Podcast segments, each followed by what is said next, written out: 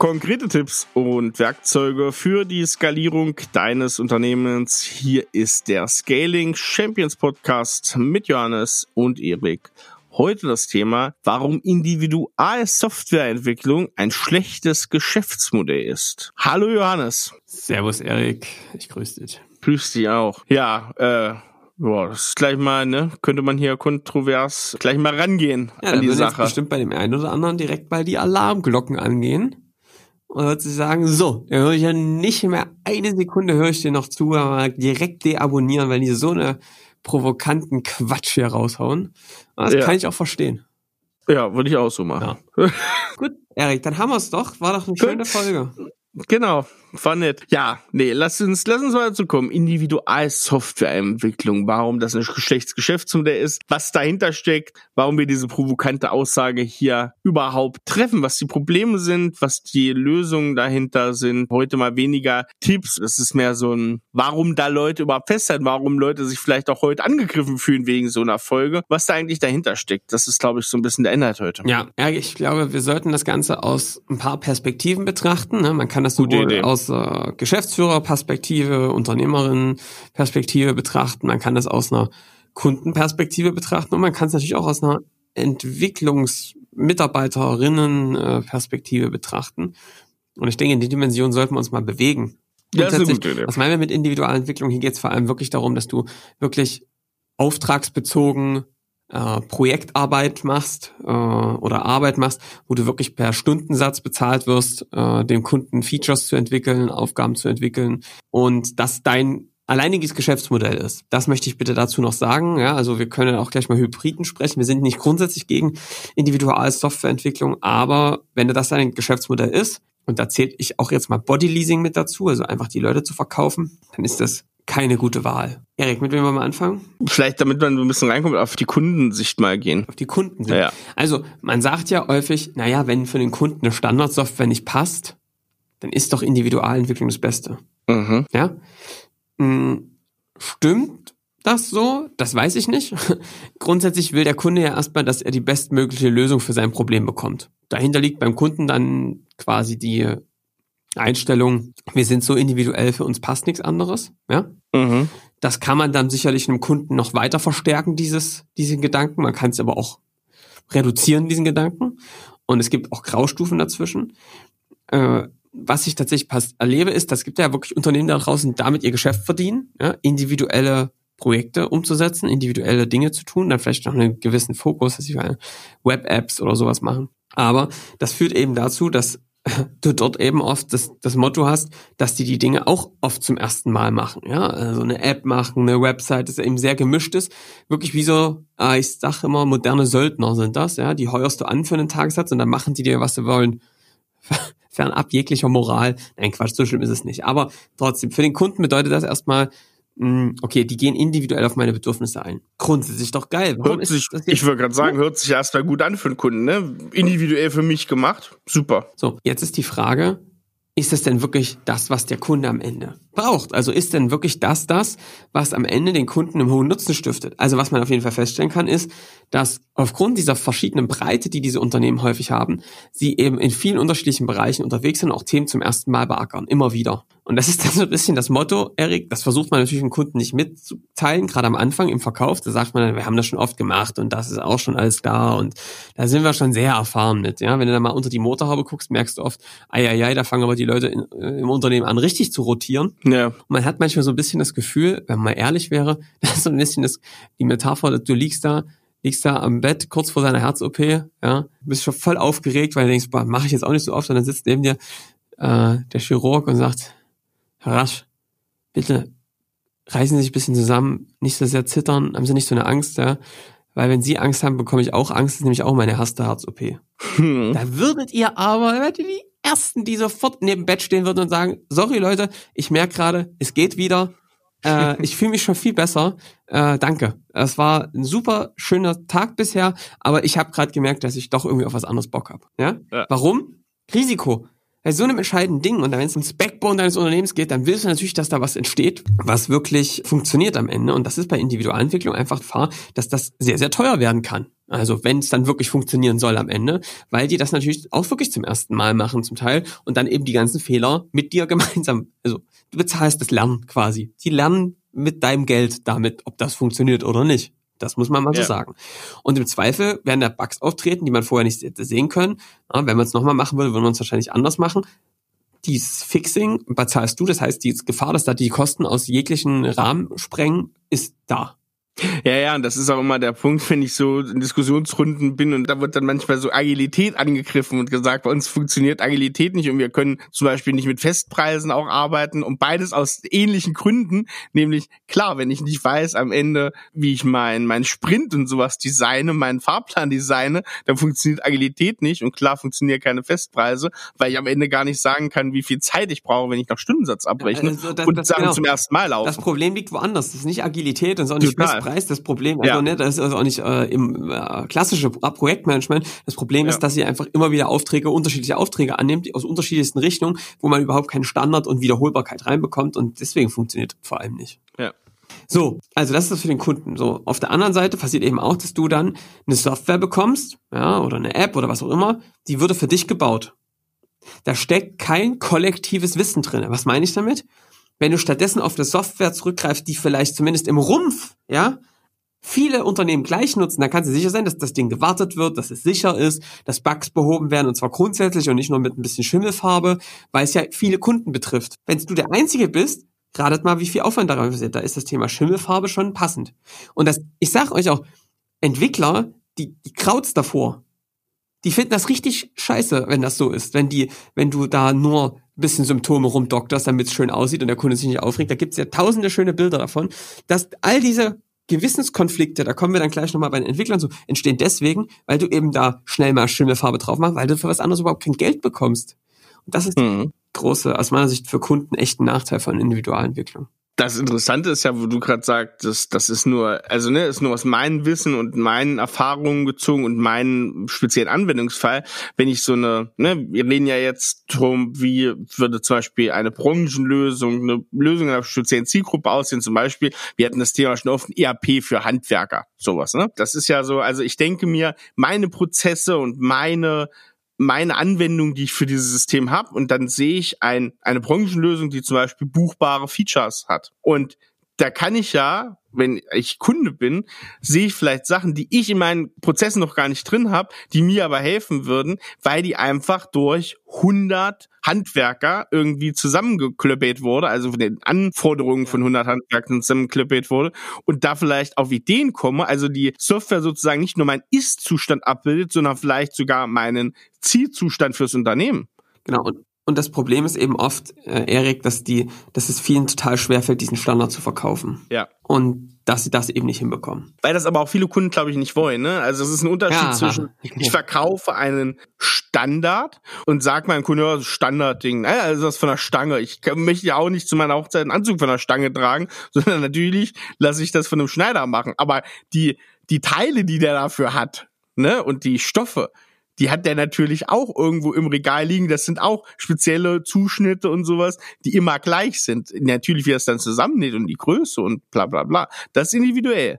Aber das Ganze, wie er das macht, das möchte ich, ich möchte nichts haben, was von der Stange ist, sondern ich möchte was haben, was für mich schon irgendwie individuell sich anfühlt. Wie der das im Hintergrund macht, ist ja egal. Genau. Also das ist, glaube ich, ein guter, guter Vergleich. Ja, so kann man es alternativ machen. Also ich glaube, ähm, viele können das nicht verkaufen, quasi auch so einen gewissen Standard drinnen zu haben, auch den Vorteil davon rauszustellen. Ja. Und man muss einfach mal sagen, wenn sich gewisse Standards in der Branche durchgesetzt haben, dann hat das auch Gründe. Richtig. Okay, also, machen wir weiter. Erik, Geschäftsführersicht. Geschäftsführersicht.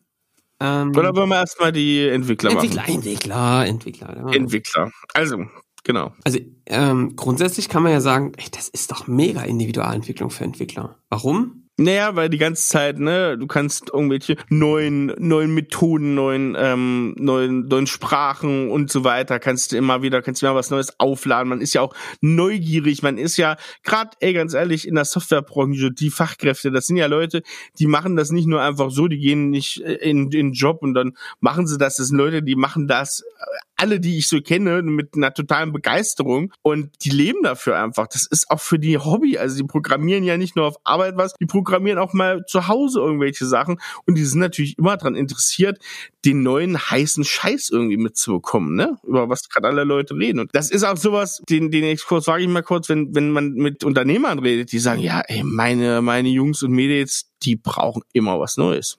Hm. Alles, was neu ist, wollen die kennenlernen, damit arbeiten. Und auch das ist ja richtig. Also kann man nicht sagen, das stimmt nicht. Das stimmt. Ja, klar. Ist nur der Rückschluss oft wird ist, ist der falsch. Der Rückschluss ist dann oft, na, deswegen müssen wir Individualentwicklung machen. Genau. Und aus meiner Sicht ist das eine romantische Verklärung. Ich sage das mal ganz deutlich.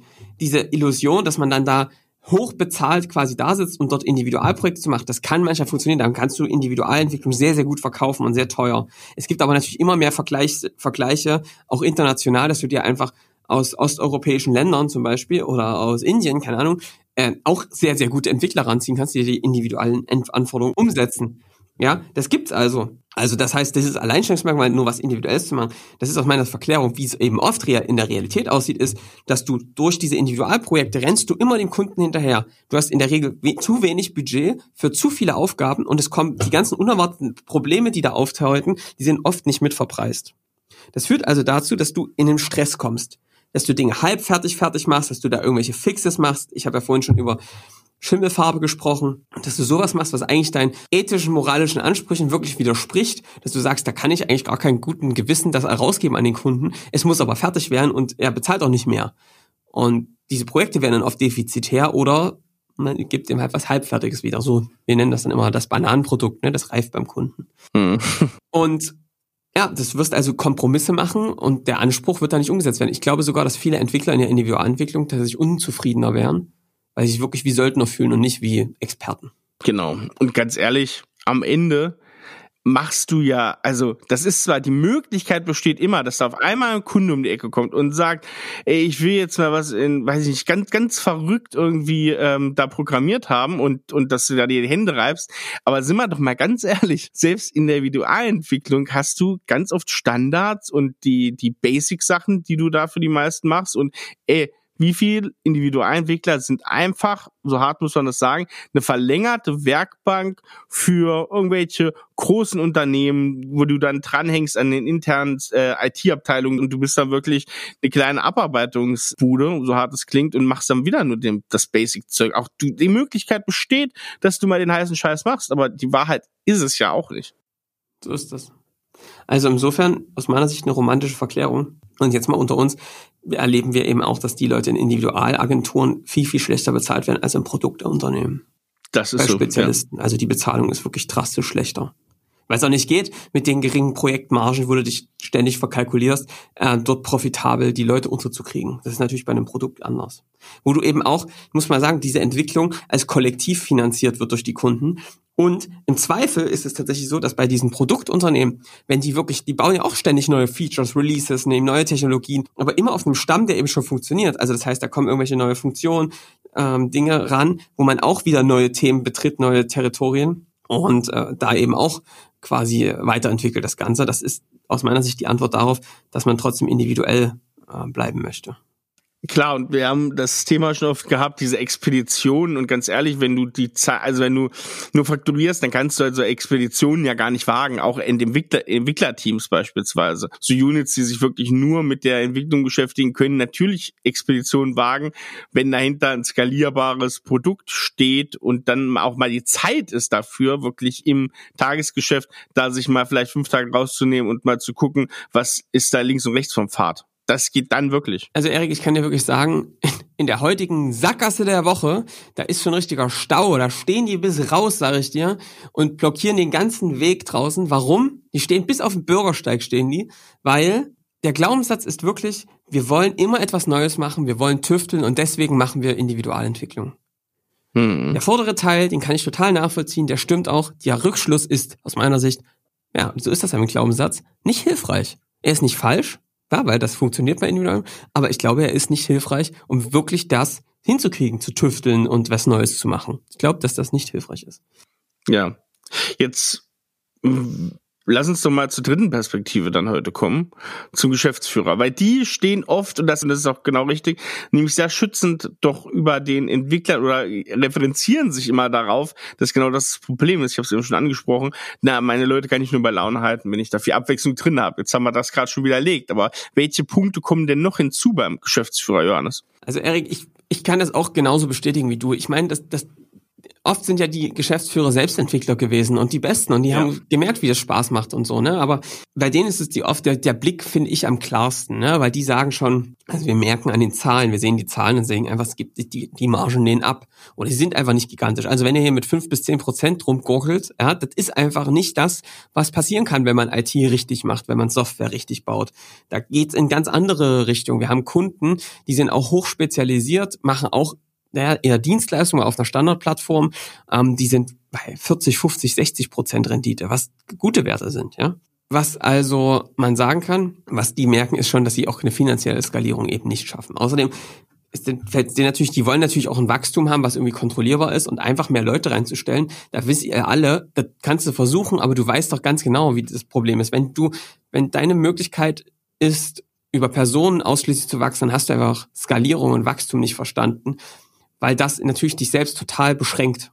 Damit wirst du auch immer wieder, und das ist, glaube ich, der wichtig, auch noch ein wichtiger Punkt, wenn du immer wieder in Individualprojekten bist, die immer wieder unterschiedlich sind, dann wirst du immer wieder als Experte dazugerufen werden müssen. Leute werden wegfallen. Die Wegbrüche, wenn Leute gehen, werden so wehtun, weil das ganze Erfahrungswissen da drin liegt. Du brauchst ja diese Helden. Ja. Und davon machst du dich mega abhängig und im Zweifel wirst du immer wieder reinspringen müssen in die Presche. Dass das System mal automatisch ohne dich funktioniert, ist dann viel, viel schwerer. Ja. Ja, wir hatten das schon mal, ne, Leute, äh, die, also wenn ihr eure Projektmanager, eure krassen Fachhelden und äh, Fachkoryphäen da wirklich teilweise beim Kunden sitzen lasst oder die über ein Jahr hinweg nur mit einem Kunden beschäftigen lassen, das, das ist halt, also das ist so ein, dieses humane Kapital ist ein bisschen böse der Ausdruck, mag den auch eigentlich nicht, aber den wirklich so verkommen zu lassen und da zu binden an nur einen Kunden, obwohl der ganz vielen helfen könnte, das, das ist ja halt total schädlich. So ist das.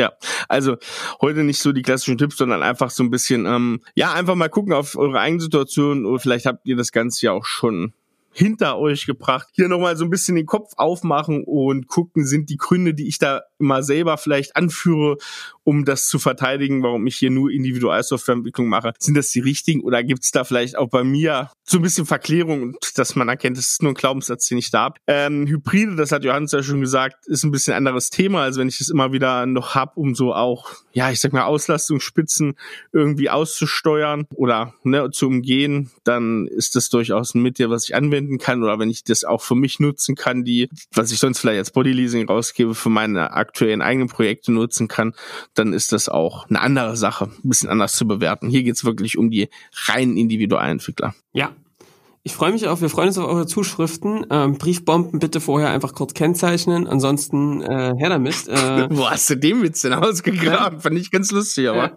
nee, genau, also äh, her damit. Und wir freuen uns auf eure Meinung. Wie seht ihr das? Ist das ähm, richtig? Ähm, seht ihr das anders? Wie seht ihr das? Her damit. Ja, genau. Ja, Johannes, wir machen heute eine, eine flotte Folge hier, aber ich will noch eins wissen. Was? Hier nach dem zweiten Advent. Ähm, es wird immer weihnachtlicher, du merkst es oh, draußen. Ich merke mich schon, schon ganz toll. Und du hattest einen Weihnachtsberg letzte Woche, das hat mich nochmal interessiert. Äh, was, was ist denn ein Weihnachtsberg? Also auch den, haben meine, auch den haben meine Großeltern aus Marienberg mitgebracht.